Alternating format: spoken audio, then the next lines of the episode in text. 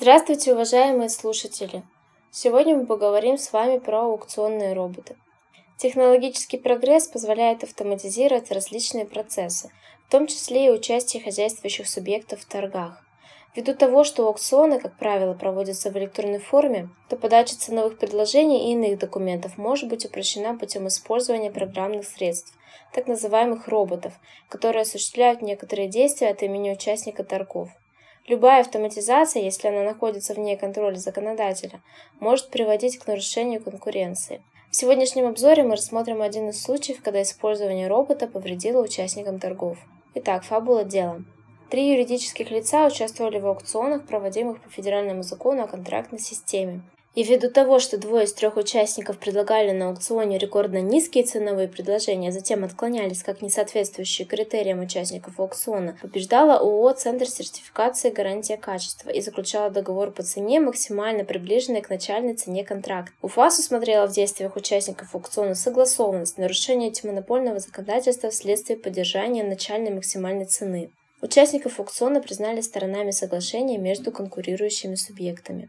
Заявитель обратился в суд с требованием признать незаконными ряд пунктов решения УФАС, основное требование которого было удовлетворено судом первой инстанции, несмотря на наличие признаков согласованных действий, так как антимонопольный орган допустил нарушение процедуры рассмотрения дела. Не были взысканы расходы на представителей заявителя, о чем была подана апелляционная жалоба. Суд апелляционной инстанции оставил без изменений решение суда первой инстанции.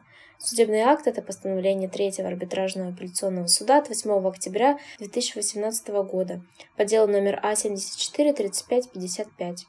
Озвучим основные выводы суда. Для любых организаций установлен запрет на осуществление действий, противоречащих принципам разумности, добросовестности, приводящих к ограничению конкуренции.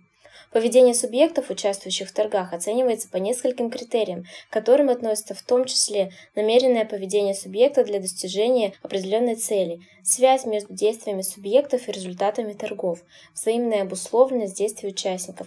Согласованность действий проявляется, когда результат торгов соответствует интересам каждого из участников, когда их действия заранее известны друг другу. Не требуется наличие письменного соглашения между субъектами, чтобы установить, что между ними есть согласованность действий, направленных на устранение конкуренции и получение преференций одним из участников торгов. УФАС при привлечении к ответственности оценивает общую картину проведения аукциона, степень предсказуемости поведения групповой модели. Для вывода о согласованности действий в данном деле использовались данные об IP-адресах, с которых подавали заявки. В двух случаях они совпадали. Тождественность оснований, по которым были отклонены заявки двух участников. В качестве одного из доказательств существования соглашения между субъектами был принят во внимание факт использования аукционного робота, с помощью которого подавали заявки о снижении начальной максимальной цены. Суд расценил один IP-адрес и использование робота как создание единой инфраструктуры для участия нескольких субъектов в торгах. По вопросу издержек на представителей суд указал, что необходимо руководствоваться стоимостью аналогичных услуг, сложившейся в данном регионе, а не фактической стоимостью услуг представителей, привлеченных заявителем. Роботы на аукционах – это программные средства, которые позволяют настроить подачу предложения конкретного участника до заданного этим участникам ценового предела. За функционирование робота может отвечать как оператор торговой площадки, так и сам участник или привлеченные им лица. Использование робота является хоть и законным, но рисковым шагом, поскольку с их помощью реализуются картельные схемы, которые антимонопольные органы стараются выявлять и пресекать. Предполагается, что участники картеля используют робота для подачи ценовых предложений с целью достижения нужного результата без конкурентной борьбы ввиду того, что они достигают соглашения на этапе настройки алгоритмов робота.